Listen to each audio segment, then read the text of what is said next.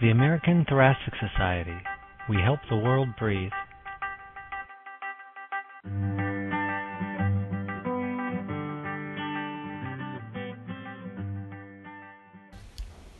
Good afternoon, everyone. Um, my name is Raja Eli Abdulnour. I'm uh, here at doing this podcast with my mentor, Bruce Levy. Hi, everyone. Uh, so I am a uh, physician investigator at the Brigham and Women's Hospital. I'm in my second year of a, um, a mentored uh, NIH-funded grant, the KOA grant, and um, Bruce is my mentor. I'm gonna Bruce. I'm gonna let you introduce yourself. Hi, everyone. I'm a pulmonary critical care medicine doctor and scientist, and today we're going to be talking about resolution. And this is an area that's been an interest of mine and the laboratory for over two decades. We're very excited to be part of this uh, podcast uh, talking more about resolution. So um, I think one cool thing to, to talk about is how I actually got into the field. Um, prior to uh, embarking on my residency program, I was very, very interested in ARDS, acute respiratory distress syndrome, and trying to understand how um, it, it, the pathogenesis and how we can block uh, the onset of the disease. And uh, when I finished my uh, cl- my clinical fe- my clinical fellowship now now at the Brigham, um, I sat with Bruce and and uh, he talked to me about his research and and told me about uh, resolution of inflammation. And uh, honestly, it was like a eureka moment. Um, I've always thought, like many, that uh, resolution of inflammation really happens passively. Uh, just I remember from reading from my textbook, uh, Robbins and Cotran, as a, as a medical student, that just cytokines would dissipate, cells would melt away, and everything just gets better merely on its own.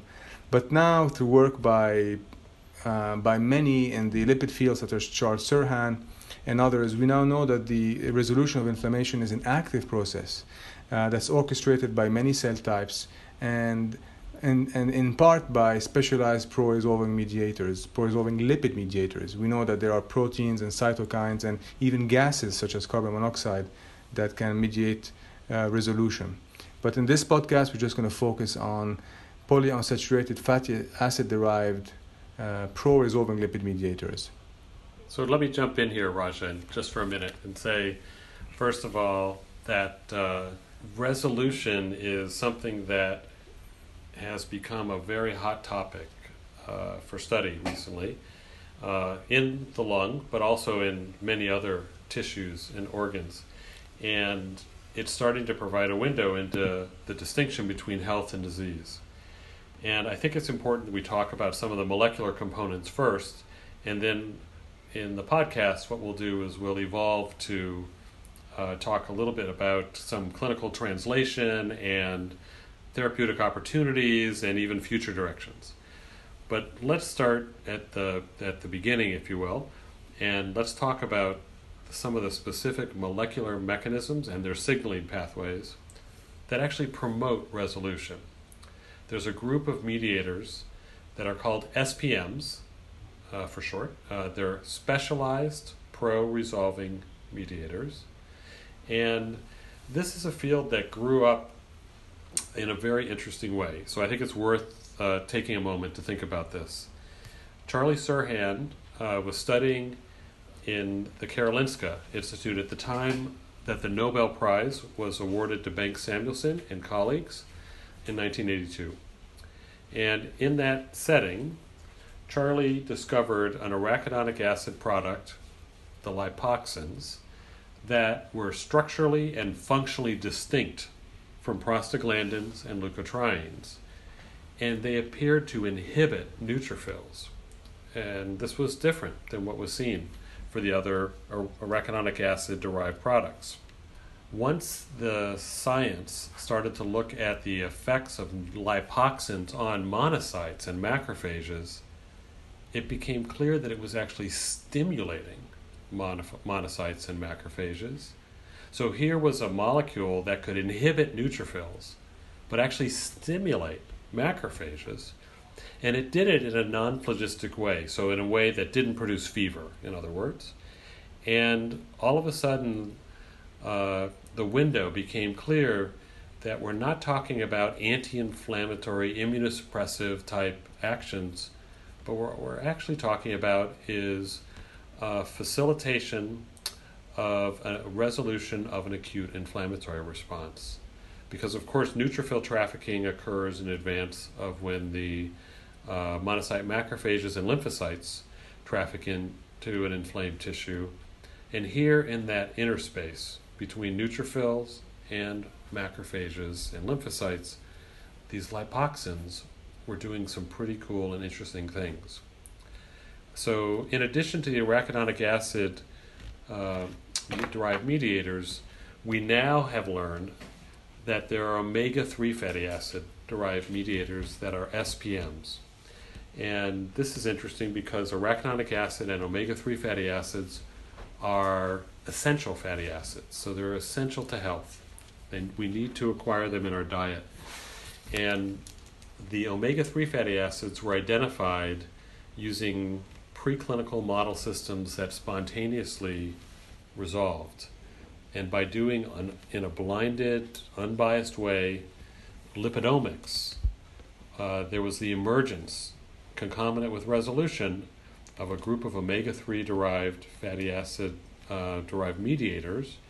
And uh, these have been elucidated, so we know their structures, we know their biosynthetic pathways, and these have been termed now resolvins, protectins, and maresins.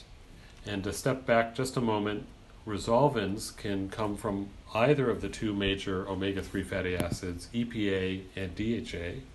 So, EPA derived resolvins are called E series resolvins, and there are three of them now. Uh, in terms of DHA, we know that there are D series resolvins, and we now know that there are six of them. In addition to these, as I mentioned, there, there's protectins, and protectin D1 is currently the most important one to know about. And for maresins, there's now three different maresins that have been identified maresin 1, 2, and 3. And then lastly, uh, it's been newly recognized that there are sulfido conjugates of the resolvins, protectins, and maresins, and we're still learning about uh, their signaling properties and their biological properties. But these are important mediators that are agonists at receptors. And Raja, why don't you tell everyone a little bit more about what we know about the receptors? Yeah, so like you just said, there's many there are many recept- many SPMs um, from derived from uh, the three main uh, uh, polyunsaturated fatty acids. And what's interesting is that although there are so many of them, they really tend to to to focus and to work in a very specific manner. And uh, not only do they uh, are they produced in di- in different areas at different times um, and different parts of the tissue, but they also signal via very specific receptors. Uh, for example, one of the very first um, SPM receptor is the lipoxin receptor, um, also called ALX. Um, and ALX is a uh, is a G protein coupled receptor, like many of the uh, bioactive lipid mediated receptors, and um, it's a it's present on, on the plasma membrane and um, uh, mediates signaling by lipoxin, but also by other SPMs, in particular resolvin D1. Uh, similarly, um, resolvin, resolvin E2, for example, works on a, on a very separate receptor. As the EC, E resolvin receptor 1, ERV1, and then many more receptors have been identified. Uh, these receptors have been shown to be expressed uh, differentially. Some cells express them more than others, but overall, when we've looked at them, um, uh, Bruce, and correct me if I'm wrong, uh, we found them in in, um, in the majority of cells that are involved in, in uh, not only in the resolution of inflammation, but also in, in, in the initiation of inflammation. Neutrophils, for example, which are really the uh, the first responders to inflammation, express ALX, and um, and it sort of makes sense, right, Bruce? Because these neutrophils come in and they already have expressed at their surface these stop signals um, and, and, and are, are, are primed to respond to stop signals like uh, lipoxins. So the, uh, um, the neutrophils express the receptor ALX, um, and this uh, receptor can uh, accept signals from multiple different SPMs.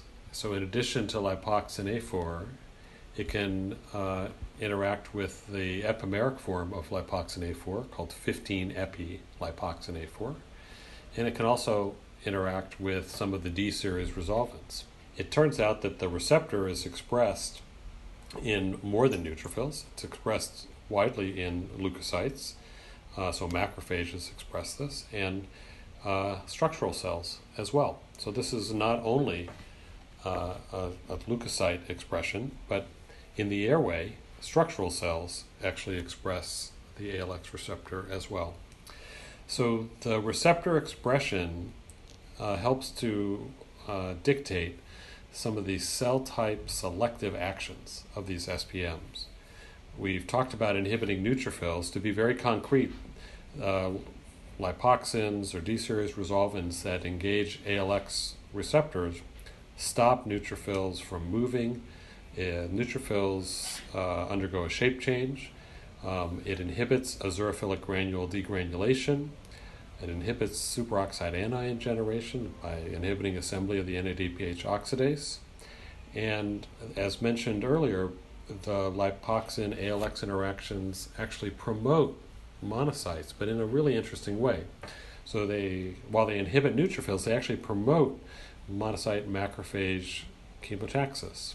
They also promote phagocytosis by the macrophages, uh, phagocytosis of microbes and debris and allergen, but also a process called efferocytosis, where the macrophages engulf apoptotic cells, in particular neutrophils, for example, in the setting of inflammation in the lung. And these are two cellular examples of distinct responses through the same SPM and receptor engagement. There's others. We recently identified that natural killer cells can actually be involved in promoting the uh, apoptosis of uh, neutrophils and eosinophils. And this seems to be relevant in the lung in the setting of tissue inflammation. And of course, this would prepare the cell, the, the apoptotic cells for engulfment by neighboring macrophages. So Bruce, I, I, this is a question that um, I, I, used to think about a lot, and that comes out that comes up every time uh, uh, we give a talk or I talk to uh, to students. So if neutrophils um, express the ALX receptor and respond to ALX, and we've also seen it in the lab where SPMs really uh, start uh, being produced very early in inflammation. Um, so are we? Are, so Bruce, are you are, are we suggesting that resolution really starts that early? Uh, it, there's a wonderful review article on this, Raja, uh, and I had hoped that you had read it, but apparently Oops. not. where it's uh, alpha programs omega. So you're exactly right that uh, the initiation of the acute inflammatory response also initiates the resolution response. And of course, the strength of the pro inflammatory responses dictates how long and how much inflammation you get before the counter regulatory and catabatic um, responses by these SPMs can help tether, restrain, and ultimately stop the inflammatory response. So, what we see is that we have an early increase in the pro inflammatory factors, be they cytokines, lipid mediators, um, or other um, uh, uh, pro inflammatory agents. And then we see a later peak uh, of the SPMs and other counter regulatory mediators. But this is a well orchestrated response in health, and it's as if you can tune the response up and down. And the body, of course, needs both the factors that propel a response as well as those that restrain a response in order to have a very measured response in health. What's interesting is that we see some of these fine tuning responses go wrong in disease. This is really uh, best seen in diseases of chronic inflammation, but in terms of the disease you love, ARDS, we mm-hmm. see this also in that setting an acute inflammatory response that's untethered, that's so robust that patients are drowning in their inflammatory response and need to be supported on mechanical ventilation. So, in both of those settings, chronic inflammation that never resolves, typical disease here would be severe asthma, but there are many others. And then an acute overexuberant inflammatory response, like in ARDS, these are uh, resolution deficit um, uh, diseases. And uh, uh, we've been working on translating the healthy responses to better understand disease pathogenesis. And for example, in severe asthma, we have found that there's a deficit in the generation of uh, SPMs. And we see this both in the airway, uh, in exhaled breath condensates, as well as bronchoalveolar lavage fluid, as well as induced sputum. And it's even evident in the blood. And in severe asthma, it correlates with lung function and patient symptoms um, in a very interesting way. This is not unique to severe asthma. Cystic fibrosis is another condition where we've seen this as well, for example. And uh, in terms of uh, underlying mechanisms, one of the things that's been very interesting that has been identified is that airway mucosal stores of omega 3 fatty acids, in particular DHA, are decreased in the setting of chronic inflammation. So it's almost as if there's uh, an exhaustion of the supply of omega 3 fatty acids. And perhaps people with chronic inflammatory conditions have trouble getting enough omega 3s in their diet or just are not eating enough and to, to replenish these stores. Or there could be defects in transporters to deliver the DHA to the airway.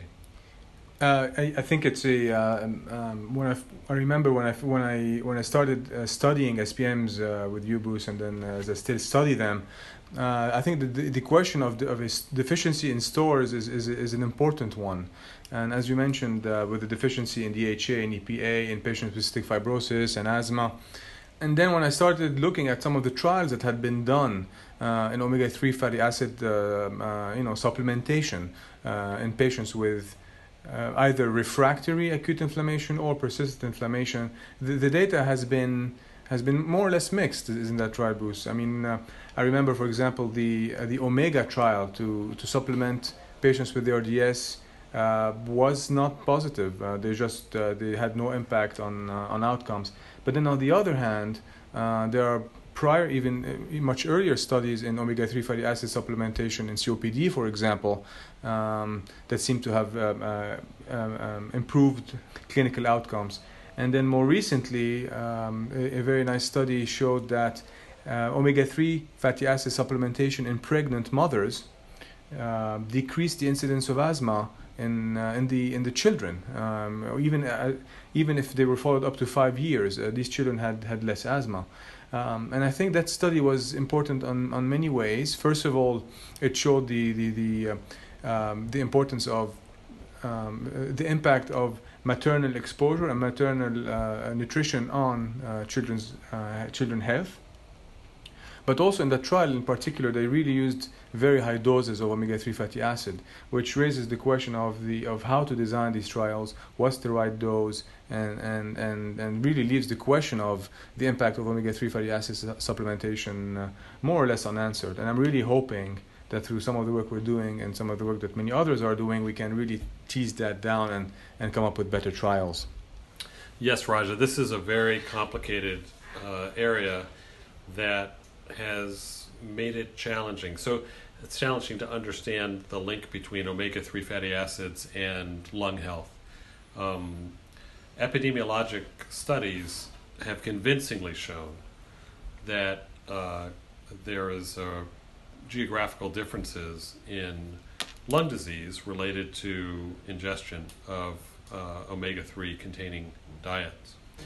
However, through pharmacologic supplementation, studies have been more mixed. And the study that you cited in the New England Journal uh, last year uh, was notable for uh, an important response in women who had the lowest quartile of uh, omega 3 fatty acid levels. So, suggesting that there might be a threshold effect.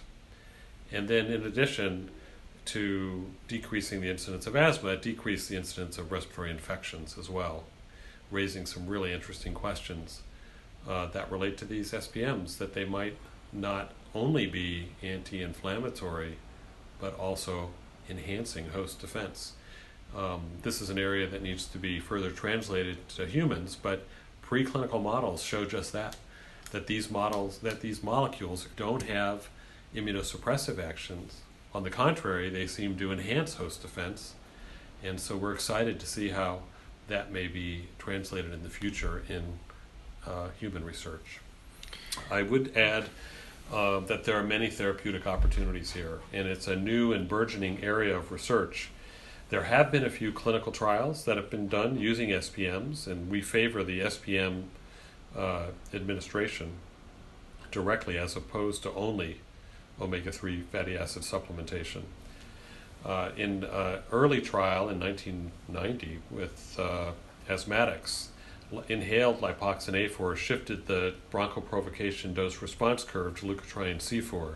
This was published in the Blue Journal um, and showed a beneficial effect at counterregulation of LTC4 uh, mediated events in the airway. More recently, there's been uh, two interesting clinical trials that have been re- reported out of China, one of which was also looking at asthma and showed a beneficial action of an inhaled uh, uh, lipoxin A4 analog, stable analog, that resists metabolic inactivation.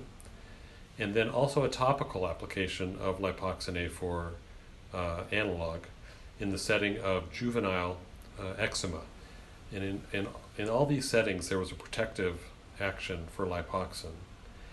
I would say one of the other important data sets to emerge recently that has put us really on the trail of the identifying the potential protective actions of SPMs is the recent discovery that breast milk contains very high levels of uh, SPMs and placental levels are present as well. And this would suggest that there's some evolutionary advantage to the developing fetus for their health and development of provision of SPMs. So, how can we harness that therapeutically in the setting of disease? We still need to figure that out. But the preclinical science uh, appears to be uh, really gaining steam uh, for the protective actions of these molecules to promote resolution of inflammation and for tissue regeneration.